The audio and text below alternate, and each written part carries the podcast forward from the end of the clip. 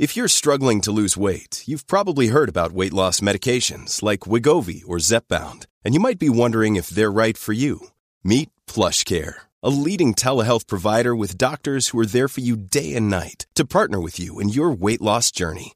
If you qualify, they can safely prescribe you medication from the comfort of your own home. To get started, visit plushcare.com slash weight loss. That's plushcare.com slash weight loss. plushcare.com slash weight loss. Another day is here, and you're ready for it. What to wear? Check. Breakfast, lunch, and dinner? Check. Planning for what's next and how to save for it? That's where Bank of America can help. For your financial to-dos, Bank of America has experts ready to help get you closer to your goals. Get started at one of our local financial centers or 24-7 in our mobile banking app. Find a location near you at bankofamerica.com slash talk to us. What would you like the power to do? Mobile banking requires downloading the app and is only available for select devices. Message and data rates may apply. Bank of America and a member FDIC. Hi, I'm Dr. Caroline Leaf and welcome to another episode of Cleaning Up the Mental Mess, a podcast dedicated to helping you take back control of your mental health and life. In today's episode, I interview clinical neuropsychologist Nawal Mustafa on common cognitive distortions and thinking errors, how to catch these and correct these, the difference between healthy venting and emotional dumping, and the dangers of psychological invalidation. If you enjoy my podcast and want to know how you can help me continue making them possible, please consider subscribing wherever you listen and leaving a five star review. And please continue sharing this podcast with friends and family and keep sharing about it on social media. I love seeing what you guys have found helpful. Now, on to today's episode. Nawal, I'm so excited to interview you. This is going to be great. I love your post. You have such wonderful information, and we're going to dive into some hot topics today. So, thank you so much for agreeing to do this interview.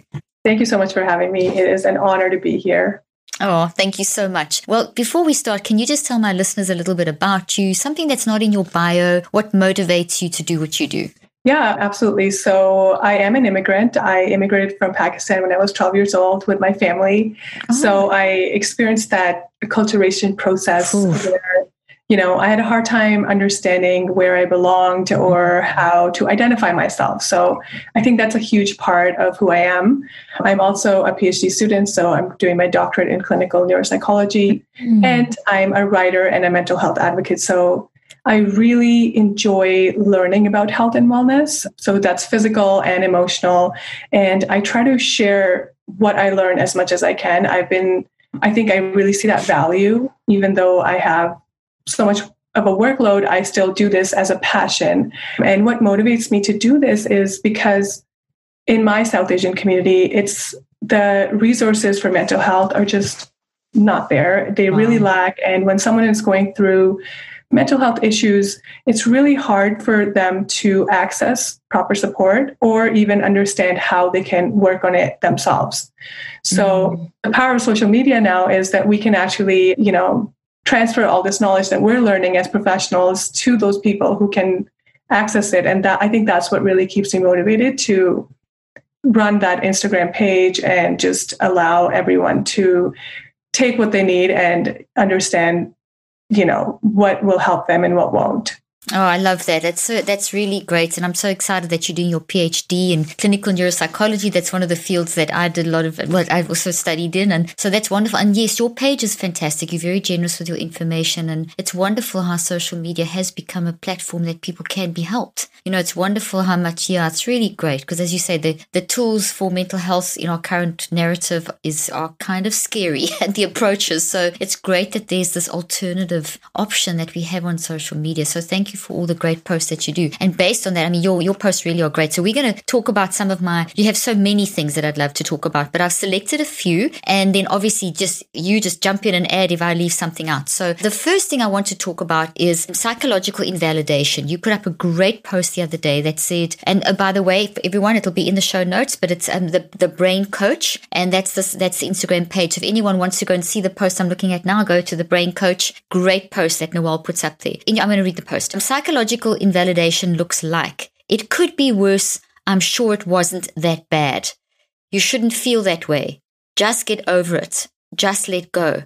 I know exactly what you're going through. And then you have underneath it the the counter what it how how it's counterproductive in terms of helping. So should we just take each one and just talk it through? So it could be worse. I'm sure that wasn't that bad. What does that do? What does that kind of statement do to people? Yeah, so psychological invalidation basically is a way where we tend to minimize the experiences of another person. So that's the gist of it, right? So when we say something like, it could be worse, for another person. Here we're bringing our own subjective biases and judgments of how another person should be internalizing their experience.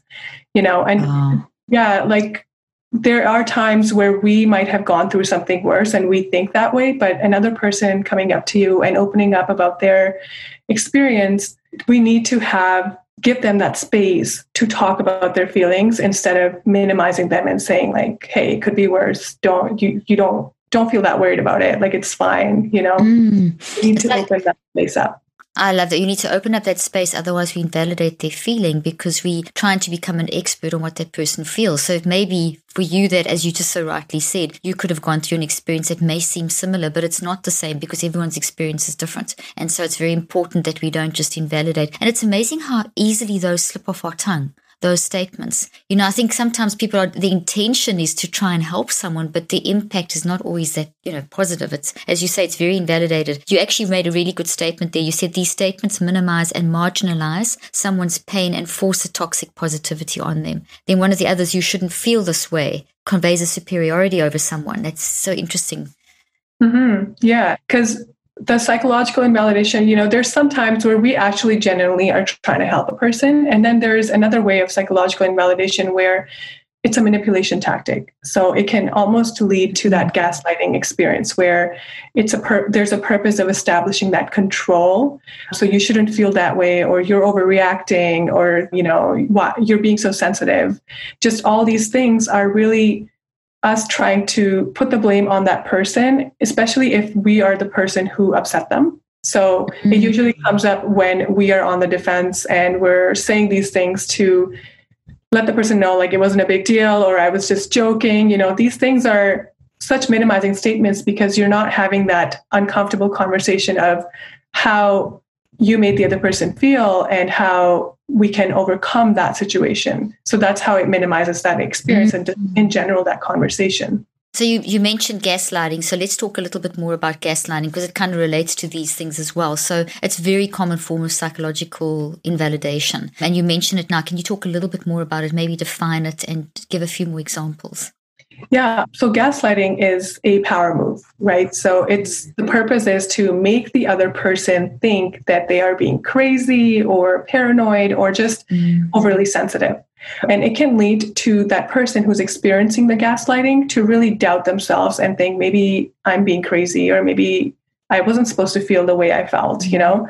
These things are these thoughts come up because you are being invalidated and your internal experience is not being acknowledged or validated, right? Mm-hmm. So this actually is a tactic where it just takes the blame off the person who's invalidating them mm-hmm. and it can lead to a lot of resentment so some examples of gaslighting is are like you know what i mentioned like i was yeah. just joking you're acting crazy mm-hmm. just get over it mm-hmm. yeah or you sound stupid you know that right like you know this just these mm-hmm. things that come up in conversations, especially when we're on the defense and we're really trying to protect our own ego.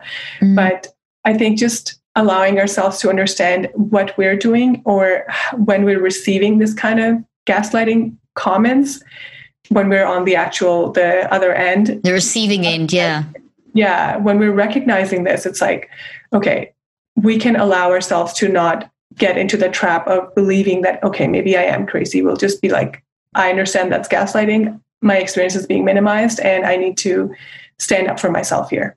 Mm. And it's quite common, isn't it? Especially in today's climate. I mean, there's a lot of this happening. Are you seeing that? Are you seeing that across just social media and in your experience as well, clinically as well? I definitely am. I see it a lot in relationships and also with in social media because we all have a voice now on our platform. Mm. Let it be personal accounts or public accounts. We are able to say what we want to say, and our opinions, everyone's opinion is subjective, and it's come, yeah. it comes from the knowledge that we have taken in and put it, you know, put in our brains and mm. so on. So gaslighting can really happen when there are disagreements with certain opinions or certain beliefs that people have. And I have seen it a lot, especially recently with these huge movements happening. There yeah. has been a lot of gaslighting going on. And even with, you know, it's a combination sometimes where relationships, people arguing with their parents about certain beliefs that they hold, and the parents are gaslighting the children and the spouse. Like it's just, it's happening all over the place. And yeah it's really good to recognize that it's happening. I think what you said there is very, very important. It's very good to recognize it because it's happening. It's not just a certain group of people, it's kind of everyone. As you say, it's happening with parents to their children, children to parents, siblings, friends, people that like each other and don't like each other. It's happening across the board. So it's become a kind of almost a, a way of speaking to people. It's it's it's become too accepted. So I think bringing a sh- shining a light on it and saying, hey, listen, if you're manipulating someone else, if you are making invalidating the experience, if you're making them feel bad about saying it's stupid or whatever, to stop and just check your own because it's hurtful. I mean, as you said so clearly, just think of when you were on the receiving end, what that felt like. Mm-hmm. Yeah, I, I, mean, there's been times, especially, I think I'm so passionate about the topic of gaslighting because it has happened to me. It has happened to me in my relationship. And sometimes it just, the other person is doing it unconsciously. It is not always conscious. So mm. it's really important to have that conversation like, hey, what you said here really minimized what I was trying to tell you. And it made me feel really hurt and really unheard you know that conversation if mm-hmm. we are really conscious about how we're feeling then we can communicate it to the other so person like you know that's how we feel and then we can have that conversation and stop that behavior from happening in the future. That's so good because then the person that that it could be, as you say, in a caring relationship, and person's doing it without even realizing they're doing it. So to say those things that you made me feel invalidated, you made me feel hurt, to actually express that, talk it through, makes them aware. Then they're more careful, you know. So it's and it works both ways. And if someone and if you do say that to someone and they continue to gaslight you, well, you have every right then to remove yourself from that. You need to protect yourself. Exactly. And protecting yourself just means, you know, you can set boundaries around these behaviors. Yeah. So when they do this, you just have something like, okay, if you say something like this to me next time, I'm just going to pause, end this conversation, and we'll come back to it because I'm not going to engage in the conversation where you're minimizing my experience. Mm-hmm. Or there's times when the person is, it comes to a point of abuse and you have to really make a decision. Do you really want this person in your life? Or do you want to engage with this person a lot. If if you can avoid this person will you really try to do that you know? Yeah and they, and we do sometimes have those options sometimes you don't but i'm very glad that you said that because you have this amongst groups of people. And i've also experienced gaslighting. If you don't agree with a certain you know it's so tribal. Society is so tribal at the moment and it can be so much well you're not my tribe or you don't believe like i believe. And that can happen like a whole group of people can and it can be very hard for people but you'll always find at the end of the day it's so important to be true to yourself and to stand up for what you believe in. And it's hard sometimes, especially if it does mean that you're kicked out of a tribe. But at the end of the day, you treat yourself. It's that authenticity that counts more than anything, I would think. I don't know how you feel about that. Absolutely. I think mm. a great shield against gaslighting is our own self worth. It's just very so good to have that within us because having low self worth is part of the problem because we will tend to doubt ourselves when we really don't believe in ourselves. So if someone is mm. putting something in our mind, we will really question it. But if we know who we are and what we stand for, we will challenge that person's opinion right away. So mm. having that self-worth is really really important to protect ourselves against these gaslighting behaviors or any abusive ways of communication. Oh, that's brilliant and so important what you just said. My most recent clinical trials, it just reminded me of one of the subjects in the in the study. Actually, there wasn't one, there were a couple that were talking about that they'd had these experiences and in in amongst a bunch of abusive experiences. And it's interesting because we saw at the front of the brain where the frontal the, specifically sort of just above the eyebrows, when you have a low self-worth, the energy there drops tremendously. So the functionality, the blood flow, everything actually drops because you and, and it's amazing until people actually when that shifts, you see an increase in energy there. And it was interesting watching how, as this person realized that their value, in, their self value changed, we saw the energy change inside the brain. And in, in the shortest three weeks we saw massive changes. So i mean this is real. So you're going to see the impact. You know your brain your mind uses your brain. Your brain's a responder. When your mind's literally using your brain. So if you like now feeling terrible your brain actually will then shift in its downward in its function. So there's a very real physical impact of gaslighting you know, and then that also sends a message to the whole body and that can cause inflammation in the body. You can actually, because this particular group of subjects had a lot of inflammation, low grade inflammation. So it's very real. So I'm just saying that to say that gaslighting is not just a word. This is not just a concept for the listeners and the viewers. This is very, very real. And it's, if you're doing it, it's toxic to your brain and your body. And if you're experiencing it, it's toxic. So it's so important that we challenge this issue and deal, deal with this issue.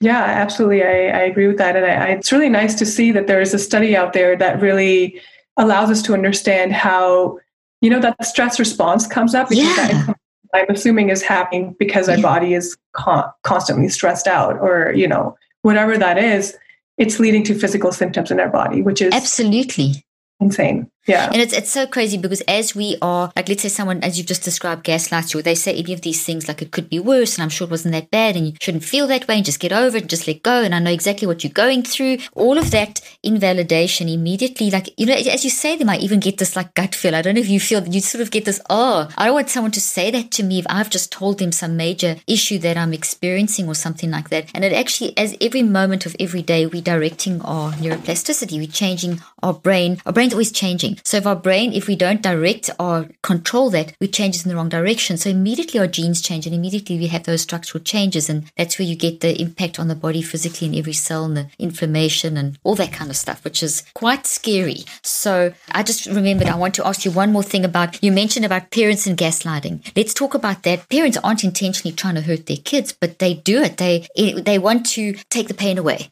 They want to fix it. I'm a mother of four. I know. Uh, they'll come to you with things and you just want to, no, it's going to be fine. You want to say positive statements to overcome the negative statements. And I remember this so often when I was practicing clinically, helping parents to allow their children to vent. So can you talk a little bit about parenting and gaslighting so that parents don't have to feel guilty, but that they can just have the awareness and the insight you're not helping your child and what are the signs, how can they manage, what can they do? Yeah, definitely. I think this hits home because in my community with my parents even they aren't very knowledgeable about how to communicate feelings you know we uh-huh. don't talk about mm-hmm. feelings in our household so yeah. this is something that i experienced as a child growing up too where if you know i come up with a problem if i would communicate it with my parents which was rare yeah. it would just come up to you know it'll be fine you're just overstressing you just stress easily it's totally you know it's you're oversensitive or something yeah Exactly. You know, just making assumptions rather than having that space to talk about the issue at hand. And mm. sometimes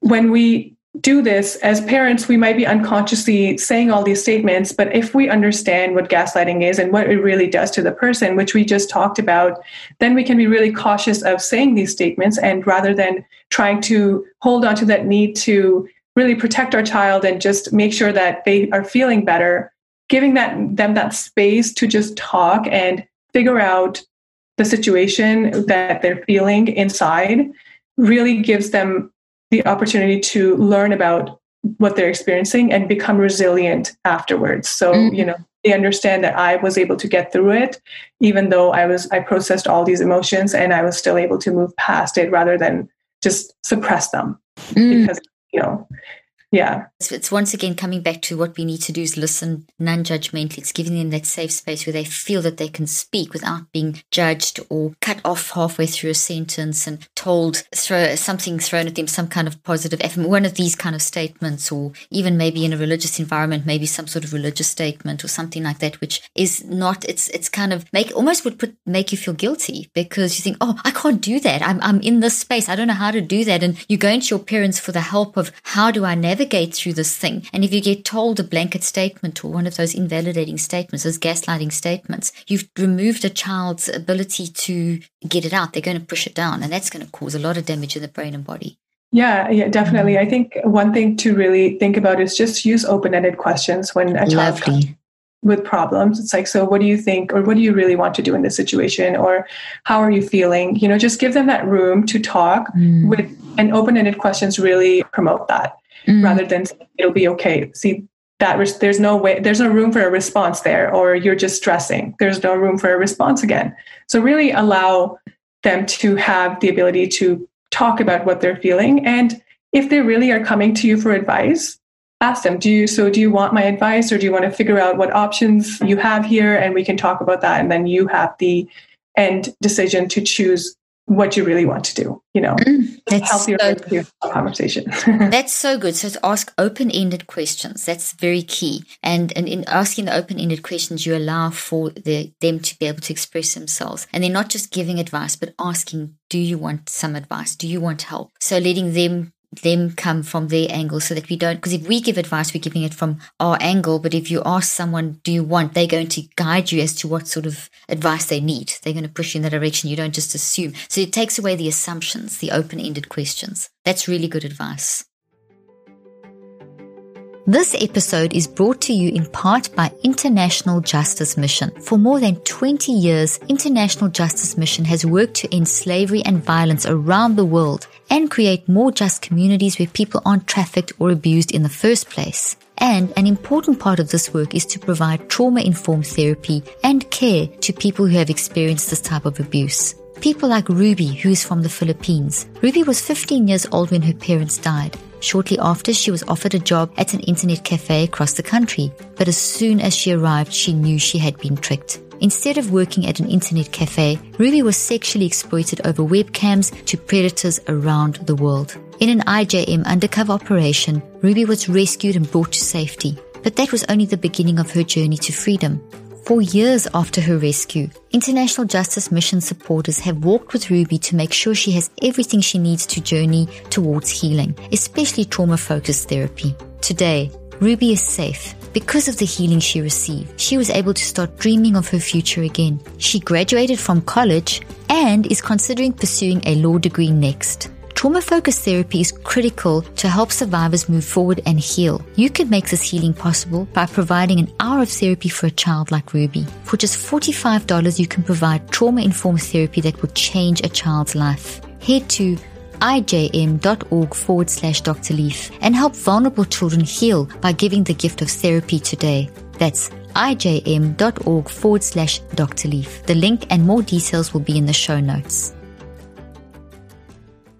Let's talk about the emotional dumping. I love this post. I love all your posts. I think they're fantastic. Okay, so this is great. You talk about emotional dumping versus healthy venting. And like you say, things like blame, uh, emotional dumping would be something like blaming others. That is because you did X, I did Y. Whereas healthy venting doesn't blame others. So should we take it one by one and we can talk through each one because they're powerful. So the whole blaming thing. Yeah. So imagine having a conversation with, you know, someone who has hurt you. It takes two people to really turn something into an argument. That's something that just happens because someone may be mistreating us or someone may be saying something that triggered us and we react. So if we are bringing the conversation back and having and talking about it saying hey so you started this that's why i ended up mistreating you really just puts all the blame on the first person rather than that opening up the conversation like hey i want to take accountability for reacting the way i did i should have paused or i should have done something different you know not mistreated you back but i was really hurt by what happened there um, you know just talking about it in a way to take that accountability first rather than just put the entire blame on the person. And then this conversation will have room and the other person won't get defensive right away.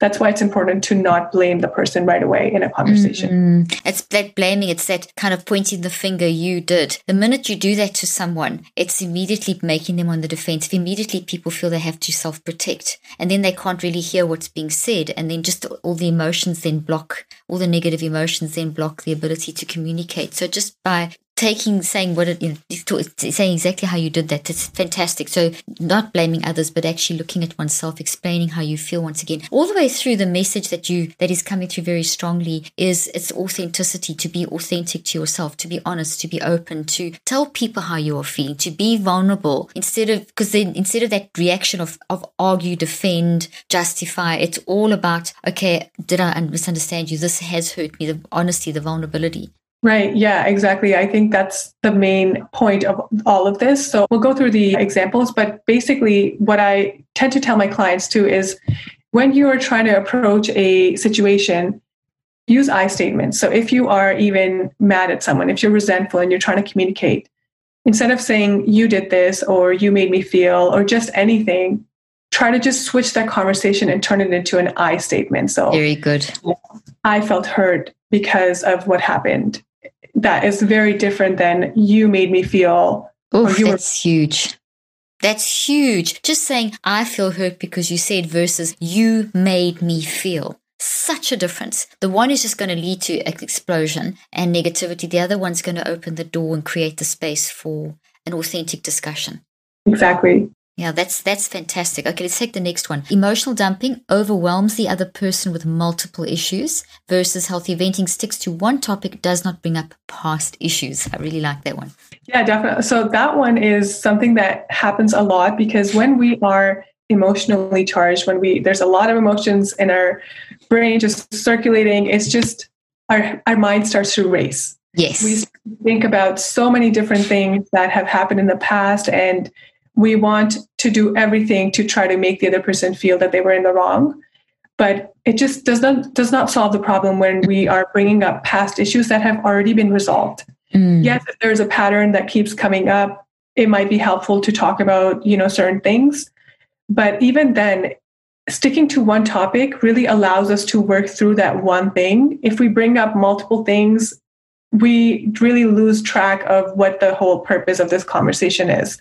So it's just really important to stick to one topic and not bring the past conversations in it and overwhelm yourself and the other person. Because mm, then you don't know what you argue about in the end and you don't know what you're dealing with and you can't solve it because there's just too many things. So if there are multiple things, deal with the most relevant one. And if other things do come up, set another time perhaps for that because you also don't want to overwhelm in that situation. You know, it's, it's, it's not, not to have too long. I think this is a mistake that we all make. It's something that I used to tell my clients when I practice as well is that don't spend hours on toxic stuff. It's, you know, it's self de- detoxing yourself, but also in in a discussion. Don't leave it alone. You need to push. You mustn't go to bed angry and that kind of stuff. I think that's really important. And my husband and I, for example, we will never go to bed until we've solved an issue. But we try to stick. The mistakes we've made is to do multiple things at once. Rather fix one, get that solved, and then set a time, perhaps even if it's in an hour, when you kind of calm down a little bit, and then you can deal with the next issue. Otherwise, as you say, it's just like so much. It's so overwhelming, and then everything's intertwined.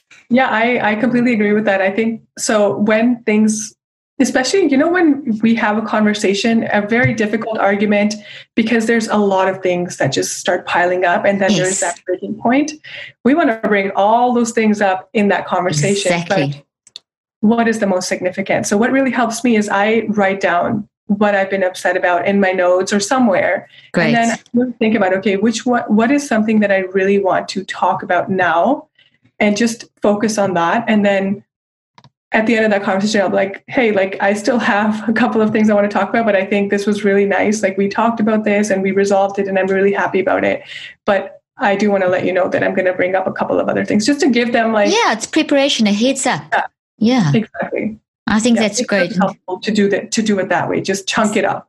Exactly. And another thing that I found very helpful when you chunk it up is also to say to people things like, I could be wrong, but did you mean this? You know so it's it just gives them a chance to because so often we can misread. Some people just not very good at expressing themselves and they can say things in a in a way and it comes across in a terrible way. But they actually and you say this is how i perceived it and they say but that's not even remotely what i meant. So it, to and that can lead to a lot of argument. So to say this is how it came across. Is this what you mean? Am i understanding you correctly? And that can really diffuse the situation as well quite nicely. Yeah wow. That's that's very helpful because i think that allows the other person to share their perspective which yes. is really important. Yeah. Yeah. Then you bring authenticity on both sides of the conversation. You have it weighted equally, which is so important. I think any conversation, you don't want it to be weighted one way because then it leads to the gaslighting type thing. And you want to have it nice and even keel. Otherwise, it starts tipping, you know, the seesaw, whatever, whatever analogy, the scales, whatever. Okay. So next thing plays the victim. This is really a good one. So emotional dumping would be playing the victim and healthy venting would be using I statements. I feel disrespected. So here it comes in with your eyes. I assume these are parallel.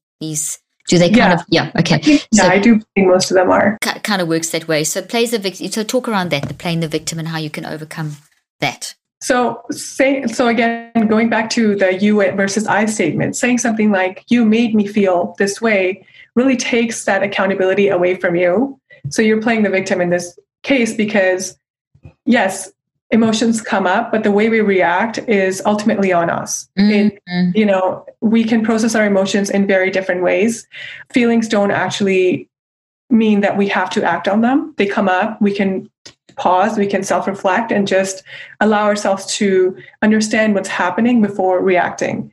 So if if the case was that we reacted in a way that was very disrespectful or it was, you know, it minimized that person's experience, whatever we did, instead of saying you made me react this way or you made me do this behavior that was very disrespectful towards you because of how you acted, it just turns into this blame game and you're the victim mm-hmm. in that situation, mm-hmm. regardless of what you've done. Mm-hmm. It's not okay for us to not take accountability when we are in the wrong too, even if it was the aftermath of what had happened. That's so yeah, good. So it's better to use those I statements very very useful to say the I statements because as soon as you start saying you made me feel or no no that's you can't you can't tell people how you feel if you start saying you made me do this you, it's your it's your fault that I'm reacting like this because it never can be because you can't be in that other person's head and react for them. So if a person does react, you, you're not responsible for their reaction. You are we're all responsible for our own reactions. Exactly. Yeah, yes, that is absolutely true. Yeah. So we've got to take response. And it doesn't mean that, that, that you're justifying that person could have really been mean, but you're still responsible for your reaction to that meanness. Yeah. I, and I think if you show that vulnerability, if you show that accountability, like, hey, I also was in the wrong here, that person is going to take accountability too, because it opens that space for them rather than them they're like, okay, so she's owning up to her problem, or he's, you know, really taking responsibility here for something that they did after the fact. But yeah, so I think it's really important to do that and allow that space for the other person to open up to, because that just creates that room, that friendly environment to. So good. Up. It's balance. It's all about coherence and balance. You know, it's like you in the brain. The brain naturally is designed for coherence and balance. So you want all the energy. You see that. So when someone is out of sync in their mind, you see that lack of coherence in the brain. So what you've described there is bringing balance. It's it's once again the seesaw the pen, the pendulum, or not the, the scales weighted evenly. As soon as they unweight, uneven, for so these the emotional dumping kind of causes an unevenness in the scales, whereas the health, healthy venting does the opposite. I love this one. Not open to finding a solution is emotional dumping. So emotional dumping, just like you're just dumping, but not open to finding a solution. And then you say works on a solution together. I mean, it's obvious, but I think it's worth discussing. So I think we've all been in these conversations where we're so on the defense, where we are just trying to prove the other person wrong and what they've done is just not okay, rather than really looking into okay why am i having this conversation? What do i really want out of it? And at the end it's usually because we usually don't have uncomfortable conversations with people that we don't really care about. We sometimes just let things go and we just maybe cut them out of our lives or you know but if someone is we genuinely care about we value the relationship and there's conflict sitting in that conflict is so hard and we just want it resolved. Yes. But when we bring up the conversation sometimes we're just trying to prove the other person wrong instead of really saying, okay, what do I really want from this conversation? And it, it boils down to, I want to get back to normal. I want to be able to talk to them properly. I want to be able to sit with them and, you know, watch a show together again and just resolve this conversation that's important, but move past it. And the only way we can mm-hmm. move past it is be like, okay, what, so what is really happening here? And how can we make sure that this kind of behavior or this kind of thing does not happen again? That's the end solution. Mm-hmm. And maybe both of us have to work on it together to make sure that we are not repeating these patterns over and over. Okay, this is so important what you just said. That's brilliant because it's repeating those patterns over and over. And that can so often happen in a relationship where people, you, you find yourself, why are we here again? Why are we arguing about the same thing again? Why are we having this discussion again? That means that you haven't been solution focused. That means that every time it's come up, it's ended up being kind of sort of resolved, but not really resolved. The resolving was kind of brushed under the carpet or ostrich in the sand mentality. So solution finding is hard work. It's kind of traumatic, maybe. It means that you're going to have to face some things in yourself and the other person as well that's maybe not nice it's uncomfortable it's not comfortable but it then it should it should produce a result which means if it does happen again you can catch it quickly and say oh this happened before we now have a solution and you can start practicing your solution. So it doesn't mean it'll go away from one discussion because it does take practice to to get a new pattern in place especially if you've been married for years or you've it's a sibling that you're living with or some friend that you've been friends with for years or something, it is going to take time to change that. And I think that's what people need to realize is don't brush it under the carpet. Find that solution. It's hard and then practice the solution and practice. Don't just give up. Just keep practicing and remind it, maybe even write it down or something. I don't know, you know, put it, write it down so you've actually can remember, hey, we had this argument. Let's go check in our book there. We had it like six times now. That was our solution. No more, you know, something, something like that, which is constructive could also be helpful. Yeah, I, I really find the writing down helpful. I actually do that. Yeah. And in my relationship, my partner was like, "What are you doing? Why do you? Why are you bringing? Why are you recording these things?" like you know, solutions for okay, if this happens, what do we do here?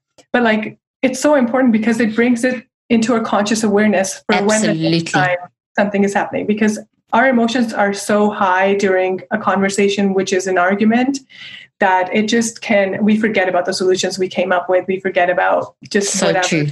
yeah. So i think yeah. it's really important to really repeat or bring that up every time that that pattern is being repeated. So ultimately it gets minimized slowly and slowly. And with time it yeah. might just go away completely. Yeah, and you can. That's right. You can automatize. It takes 63 days to form a habit, not 21. So it's going to take, you know, that amount of time. It's going to take about nine weeks to change a bad habit in a relationship. And a lot of people aren't really committed to that, you know, or they just don't get their head around the fact that it takes time and it's easier just to blame someone else. And that's why I wanted to have this discussion because people need to rec- and you said something so important about how emotions can come up and how you can forget. So that's why it's so great to have it written down. And I always use this analogy of this, of a tree for thoughts because that's what they look like in the brain. And you know, when you think of a thought, that thought could be if it's and that's a healthy thought. This is a toxic thought. I don't know if you've seen me use these before, but it's just so to under to just to sort of really undergird what you've just said is like if that's the toxic relationship issue and it keeps coming up. If you just keep you know, putting it, stuffing it down, it's still there. You haven't dealt, it's real, it's in your brain, it's a structural change. And what's interesting about a thought is that, as you can see, there's all the branches. Each branch is, is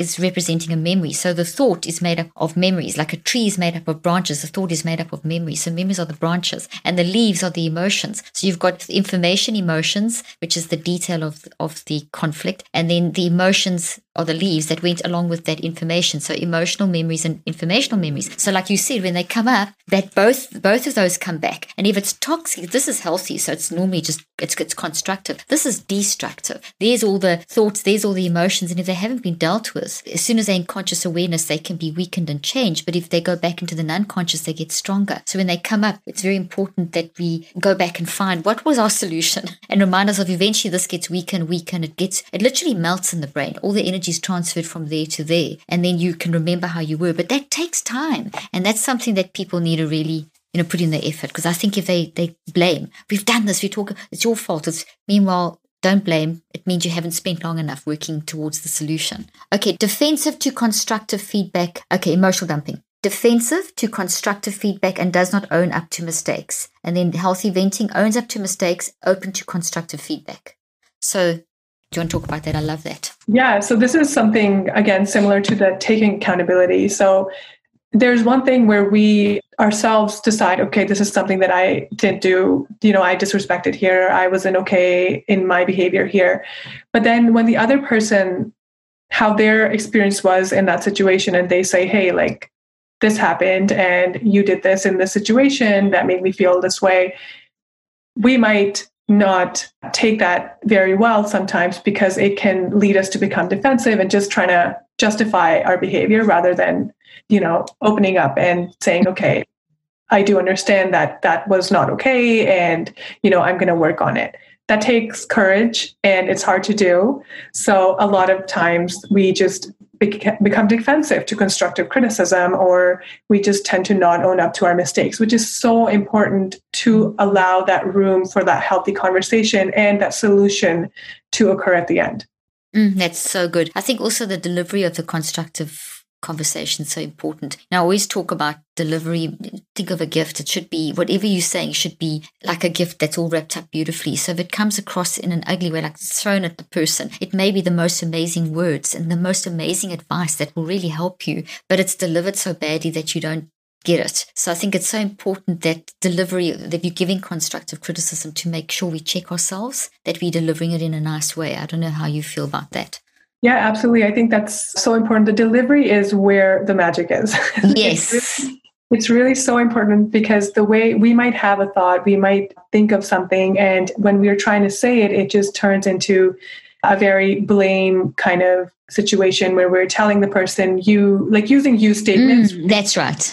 Really messes up the delivery. So yeah, totally. Harder to it's harder to talk about. I felt this way because of you know it's harder to do do this, but once we learn how valuable it is, it can mm. really change the dynamic of the conversation and allow us to get to the the resolution rather than having this long conversation that just feels toxic at the end. Yeah, and you just feel worse off for for it. So it doesn't it doesn't. So in other words, I love what you said there that the the delivery is the in the the magic's in the delivery. And you know, so it's very much. I think this maybe be an option, or may. So it's very much, and it's it's got to be gentle and watch the body. Fifty percent of communication is body language, and sometimes people don't realize they're doing this, and it's people already responding negatively. And and you know, you're speaking from a toxic thought. This Einstein spoke about this. The photons will be always generating energy. So if you if you are delivering something in an aggressive way, even if it's really good words, people feel that like a little BB gun. You know, the paintball guns, it's not, it, it feels that. You can kind of feel that. So it's so important that we are careful of our delivery. And I think if people were just re- like politicians and everything on every level, we need to be more aware of our delivery. Okay, does not, next one, emotional dumping, does not respect or listen to the other person's perspective versus healthy venting, listens and acknowledges the other person's perspective.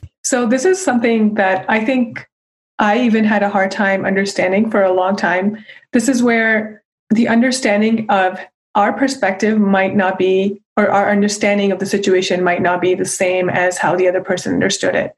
And a lot of arguments do happen because of misunderstandings mm-hmm. of how, you know, one person was behaving towards the other and so on and so forth. So it's really important to provide that space and allow that person to you know talk about how they thought of the situation. So kind of like what you mentioned initially you know where it's like so this is what happened. Tell me if that's what you meant or you know yeah.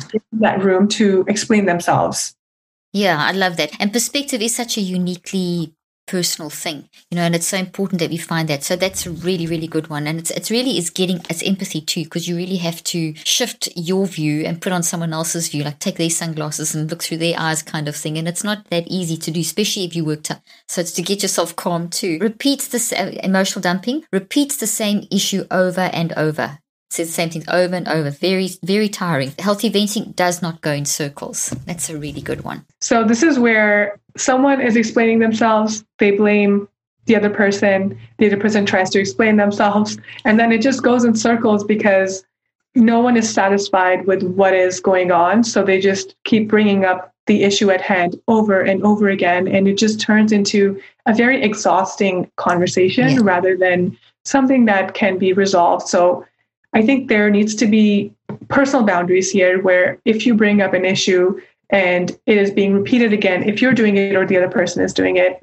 just bring up like, hey, we already mentioned that. Let's let's focus on the resolution part of it now. We understand what's going on. We've talked about our experiences and how the misunderstanding was, or you know, how our feelings, how we felt. But now let's let's focus on the solution. And the important thing is that these conversations cannot happen when you are still emotionally worked up when you are still angry mm. or resentful mm. well you can be resentful but not like not have those physical symptoms mm-hmm. not feeling like you are not able to think clearly yeah so yeah Very that's good. important when you have these kind of conversations otherwise you will go in circles that's so good. So you, you don't want to be so worked up that you can't think clearly, and you want to say we've just gently delivery again. We've discussed that. Let's move towards the resolution. And if the person doesn't want to and they're getting hit up, it's best to remove yourself. And when everything's calmer, come back and readdress the issue. Then, inconsiderate of time is emotional dumping. Healthy venting does not take up unnecessary time. So, this is where, you know, sometimes we have a conversation and people have things to do. We have work, we have other things in our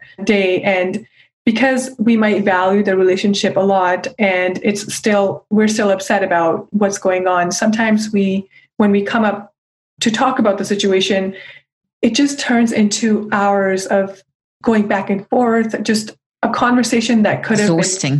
been, mm-hmm. yeah it can be exhausting and it can lead to resentment after because we could be like because of this conversation i wasn't able to do x y and z today mm. you know so it's really important to be considerate of the other person's time and really value hey i know you've I know you've got an exam tomorrow. Let's not talk about this today. Just be considerate of what the other person is doing that day. And when we have the conversation, if we're not repeating things over and over or bringing up the past, that can really reduce that time to what we need to focus on and move past it. Love it. Fantastic. And then the last one here feels toxic is the emotional dumping, feels beneficial, the healthy venting. Fairly obvious, but did you want to just say a quick word about that? Yeah, I think ultimately, if we are emotionally dumping on someone and we're going into these long conversations without a resolution, it's going to feel toxic because yeah. we still don't feel at peace at the end. We don't feel like, mm-hmm. you know, there's that feeling that, okay, this is probably going to happen again and we'll have to deal with it again. And usually, when the pattern keeps happening, our response is just to shut down. We just like, okay, whatever, like no conversation. There's no room for mm-hmm. conversation. We just withdraw. And it, it that turns into that pattern that leads to so much resentment. So it is mm-hmm. toxic if we are not able to engage in a conversation in a healthy way where we're both understanding each other's experience and not blaming each other, taking accountability, and just focusing on that one problem rather than multiple at the same time. Mm-hmm. That's so good. That's so important that you don't just shut down and then it keeps happening and it gets worse and worse and worse and worse. It's issues. If you're in a relationship with someone, you got to sort out your issues. Otherwise, it is just going to extend the time and make it worse. That's amazing. Okay, so the next one I want to discuss is cognitive distortions, another very important area. And maybe talk about cognitive distortions like personalization or blame, should statements, emotional reasoning, magnification, or catastrophizing, and fortune telling. So let's talk about, first of all, if you can define cognitive distortions, and then we can talk about each of the different types. So, cognitive distortions are basically irrational or inflated thoughts that negatively distort our perception of reality. So, these are maladaptive thoughts, and they can turn into patterns based on our own beliefs that we hold for ourselves. And they can be really difficult to identify if we're not aware of them. That's why it's important to teach about co- cognitive distortions and learn about them. So when they come up, we can call Recognize ourselves them. Yeah. Yeah. With all that's going on, a lot of us are feeling anxious or stressed or depressed. And I know it can be hard finding a doctor to talk to, especially now. That's why I recommend PlushCare. Plush Care knows your mental health is just as important as your physical health. Their primary care physicians are here for you seven days a week to help you start feeling better as soon as possible. In addition to being primary care physicians who handle ongoing and urgent care, they also treat a wide range of common mental health issues like anxiety, depression, stress, or even trouble sleeping. So, if you're feeling down, worried, or not like yourself, you can book a same day appointment and see a PlushCare doctor right from the comfort of your home using your phone or computer. They'll discuss treatment options with you and have your prescription sent to a local pharmacy as needed. PlushCare accepts most major insurance carriers and is available in all 50 states. PlushCare makes it easier than ever to take care of yourself, inside and out. Start your membership today. Go to plushcare.com slash Dr. Leaf to start your free 30-day trial. That's P-L-U-S-H-C-A-R-E dot com slash Dr. Leaf for a free 30-day trial plushcare.com slash Dr. Leaf. The link and offer details will also be in the show notes. Okay, so let's talk about the, the first one you have here, personalization or blame, and you define it. So if you want to just explain what that is. So personalization or blame.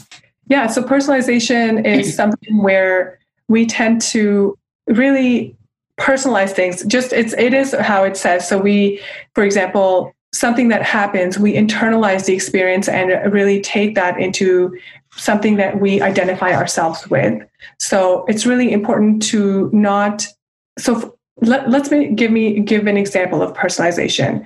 You know, okay, so we have expectations of ourselves, for example, mm-hmm. and they're unrealistic. So when we tend to not meet those expectations, we personalize it into a way where we just start to believe that we are inadequate or just not good enough. And that's us personalizing that experience and really internalizing it mm-hmm. based on that one experience. So it's like almost related to shame.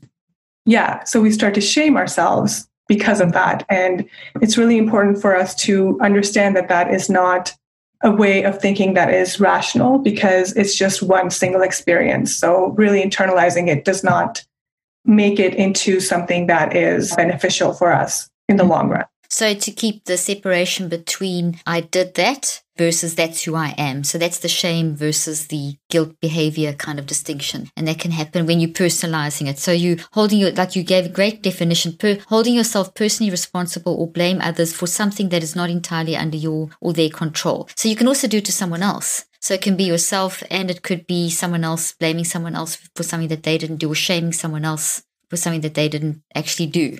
Yeah, absolutely. So I think I have an example in there for personalization. I think yes, if you assume you're a bad mother and your child gets when your child gets into trouble at school, so your child gets into trouble and then you take you personalize that and you make out that you the, the, the guilty. It's your fault as a mother because that's your child and you should have known that that child's going to be perfect. yeah, again, that that's an unrealistic expectation that mothers have that they have to make sure that their child is this perfect human being who's taken care of and they can't, you know, you know, we just want to protect them all the time. And when something that our child does, we can, we might blame ourselves for it. And that's personalization because that's a behavior of another person causing us to really put ourselves down. And that could lead to a, very negative kind of reaction as well, because then you, because of that, you then get angry with the child and shame the child. So the child could end up feeling shame that they're a bad person when they're still trying to learn their way through it. So it could, your distortion as a parent will then create a distortion, distorted response to the child who then has a distorted response. And you could set up a very negative feedback cycle. So it's very important to recognize that. And as you say, call yourself out on it. Okay. Uh, should statements, the should have, could have, would have, all those things, focusing on how things should be based on expectation. That is, you beat yourself up because you should not have made so many mistakes during a presentation, for example. Okay, so let's talk about the, sh- the should haves.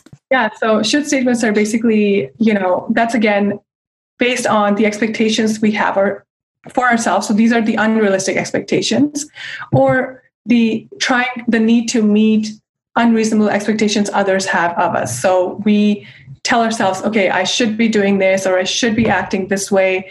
Really, it comes down to testing or challenging what the expectation is and understanding that, hey, I'm a human being and I don't.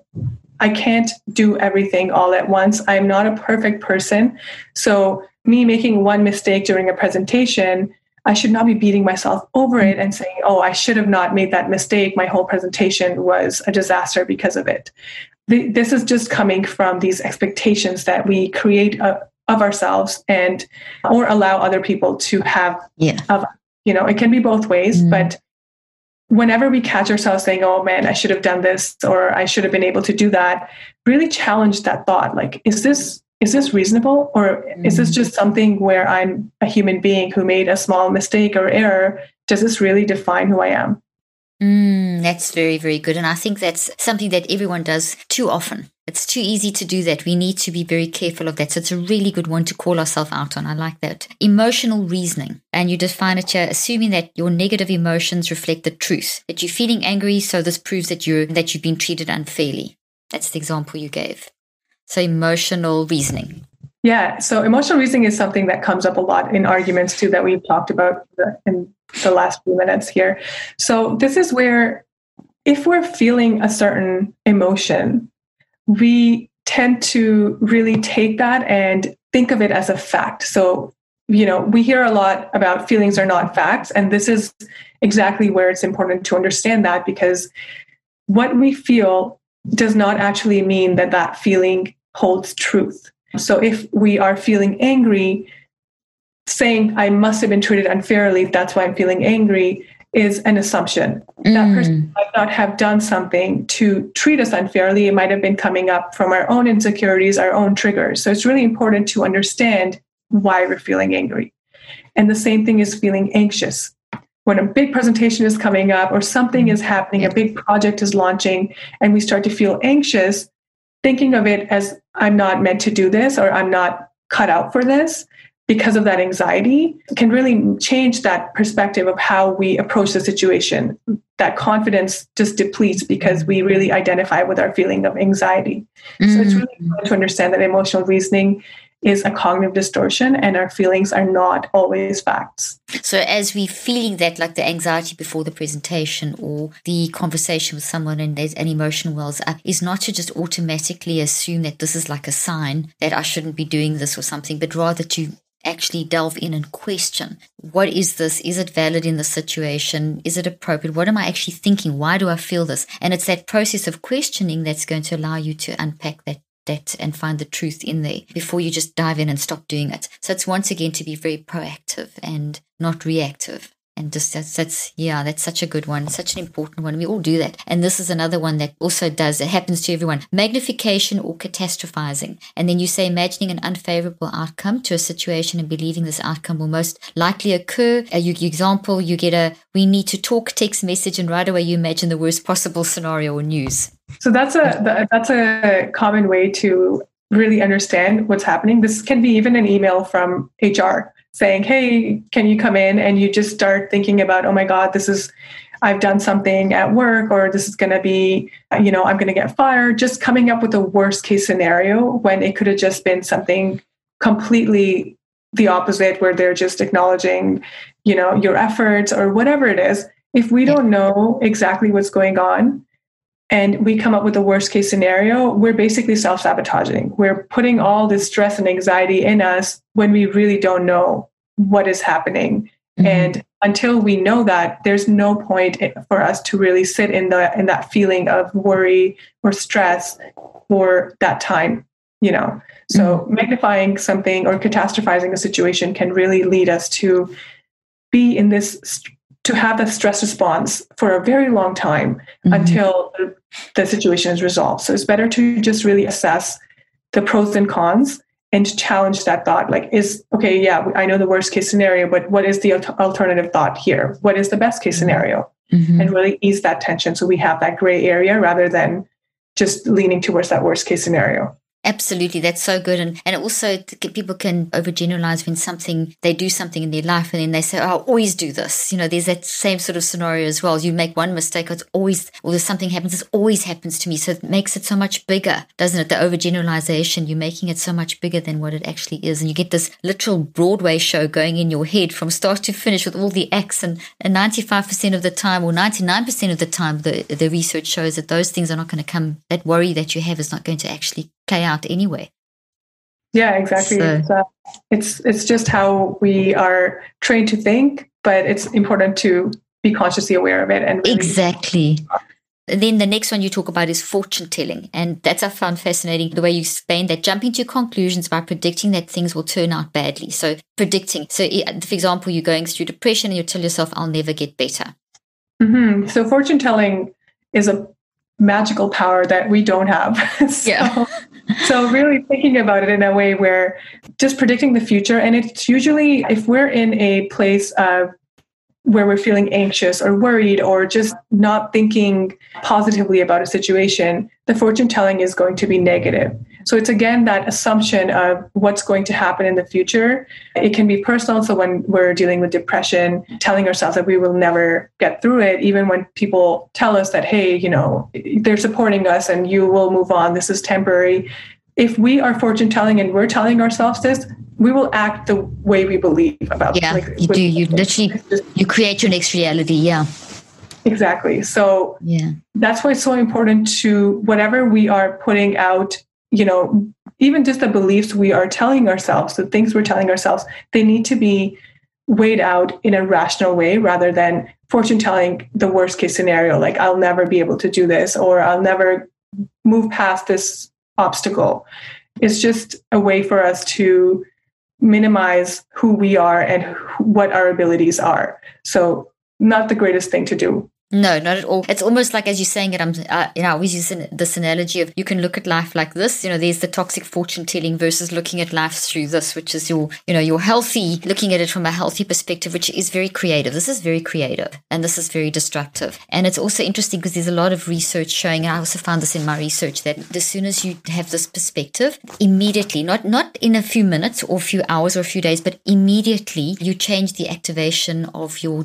your gene code. So you, right down to the DNA level, you get an instant effect. So you'll increase the activation or decrease. So you switch on genes and switch off genes. So there's a shift in the activation. And sometimes you can you can shift the genes in such a way that they become vulnerable. And when they're vulnerable, that's when mutations happen. And, and then that throws your body into a state of inflammation and vulnerability and all kinds of things. So there's an immediate effect in the body for any of these, all these cognitive distortions. We feel that immediately. So that's why it's just so important to talk about them. Well, gosh, there's so much more that I want to talk to you about, but let's just, let's definitely have you back again for another conversation. Where can people find out more about you? So yeah, so I the main page is the Instagram page, so the Brain Coach, as you mentioned. I am trying to expand. So I have a website now, nawalmustafa.com, and you can sign up for my newsletter there. And I'm gonna I, in one week's time, I'm going to be launching a journal. So it's just a free tool for people to be able to, you know, really look at their life every day and organize it in a way that they're reacting to their environment the best way they can. So it's just something I, I create all these journal prompts and people are like, can you just create Lovely. That's wonderful. Can, yeah, so I'm going to be doing that. So if you want that journal as well, it's just free. So you can oh, just. Oh, that's wonderful. That's yeah, that's fantastic. That's wonderful. While we're on that note, I'm sure the journey will help that a lot. You you talk a little bit. I want to ask you one more question, if that's okay. You talk about mind reading and how can we avoid this. So let's just quickly talk about that for, for as as our final wrap up question. So the mind reading cognitive distortion and yeah. how we can avoid it. So basically, mind reading is let's give an example where, for example, we are walking on a sidewalk and yeah. we see a couple of people walking the other way and they're laughing and they make eye contact and you right away think they're making fun of me there's something wrong with me i might have you know maybe there's some, something on my face like whatever it is. we think of it in a way where it's about us or they're ah, thinking mm-hmm. way Very good. about us which is usually not the case but because of that spotlight effect that we have where we think that a lot of people are focusing on us rather than you know. They probably haven't even seen you. The chances are they haven't even seen you. Or if they did you just like you know. Exactly yes. Maybe sometimes they're not wearing their glasses and they just ignore you and you just yeah. think oh my god like i know this person. Why did they say hi? They must have not yeah. liked me. So th- this is all mind reading. When we think someone is doing something or thinking a certain way about us because of these small nonverbal cues. And it can show up in relationships too where someone just is having a bad day and you go to your partner and they're not talking a lot they're just giving one word answers and you just think, oh my God, I did something to upset them. And you say something now, you text them and say, what did, did I do something wrong? Meanwhile, they just want to have a, they're just in their own space for that day. So, yeah. And, and, yeah. and I think it's really important to communicate here.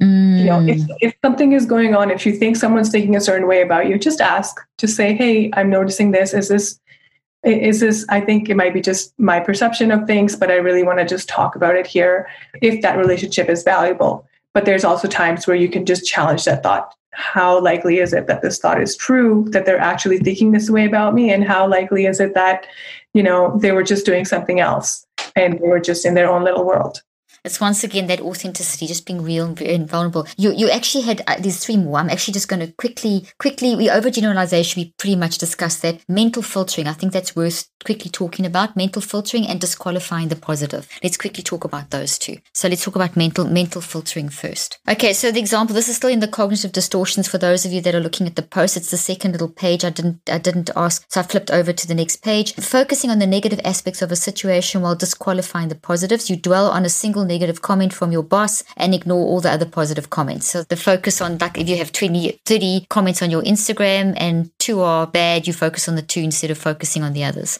Yeah. So this is mental filtering where sometimes there's so many cognitive distortions. Sometimes it's just hard to. I know there's so many. Yeah. but I think one thing is I whoever's listening, I don't want you to feel overwhelmed because of all these cognitive distortions. There's usually a few that we tend to do a lot more. Yeah, yeah. So it's good to focus on that first and work through those. Before. Look at all of them. Listen to the descriptions. Look at all of them. Find out the ones that most applicable to you. Write them down and then work on those. Exactly. Yeah, I think that's how we would be able to work through these things more consciously.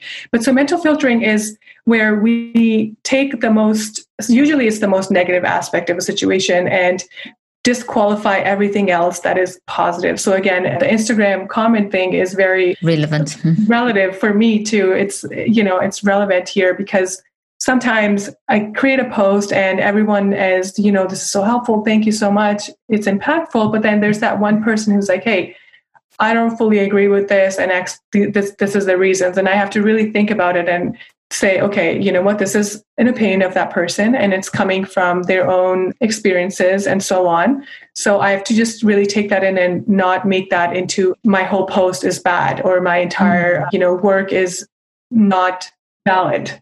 Again, this can happen in so many situations, but really understand that sticking focusing on that one negative thing is really creating this belief in you that you are not good enough or you are not worthy of you know the good things that are happening to you. So it's just important to filter things in a way that is not biased towards that negative component of your life Mm, it's so good. It's so important to do that because we can get so stuck in there. Because I often talk about, you know, people throw around the concept of negativity bias, that the brain has a negativity bias. The brain doesn't have a negativity bias. It, the brain is actually structurally neuroscientifically, we see that it is actually wired for the, it's literally the way the chemicals flow and the structures and stuff. It's for actually for healthy emotions, healthy thoughts, healthy memories, etc. So, or thoughts which contain emotions and memories. So I, so I always explain it that we have a positivity bias. So when something is negative, it's so abnormal. That's why it grabs our attention. And when you shift your perspective like that, it helps with the mental filtering. That's what I've always found. Okay, so let's just quickly finish off with the last one disqualifying the positive. And you talk about acknowledging the positive but rejecting it instead of accepting it like you land a competitive job, but you attribute it to a lack rather than your competence. So this is something that can really show up when you have low self-worth. You know, this is something that can when even just the simplest thing where someone is giving you a compliment and you have a hard time taking that compliment because you think that you don't deserve it. It's you disqualifying all the positives about you because mm-hmm. you're holding this certain belief about yourself that you might not be good enough or you're not competent enough. Just something that is holding you back, and you are looking through that lens where you're disqualifying all these positive aspects about you and just taking that one negative comment again. It, it happens so often mm-hmm. where we discredit ourselves for a lot of things and then end up doing this kind of thinking this way where we're disqualifying all the positives about us. Meanwhile, if that person has said something positive, even if you don't agree with it, it's worth evaluating to see maybe you should agree with it because why there's something you've done or said that's justified in their mind, the person giving you that compliment or whatever it may be, or the job promotion or whatever it may be. So it's kind of just stand back and observe that. So, Nawal, thank you so much. This has been such a great conversation and so helpful, and love to have you back again to discuss more of these really important things in this very practical way. So, thank you so much for your input. Thank you so much for having me. It was a pleasure talking to you. Thank you. I hope you found today's podcast interesting and helpful. If you want more tips and help with managing anxiety, depression, and mental health, be sure to visit my website at drleaf.com and to sign up for my weekly newsletter where I also include a schedule of my speaking events and so much more. And follow me on social media. I'm on Twitter, Facebook, and Instagram. Just look for Dr. Caroline Leaf. Also, I love seeing all your posts on social media about this podcast. I love seeing what resonates with you and what you've learned. So be sure to continue posting and tagging me and letting me know what you think and how these tips worked out for you. And don't forget, leave a review and keep spreading the word about this podcast. Thank you for joining me today. I really hope you learned something new and helpful. Till then, I'm Dr. Caroline Leaf.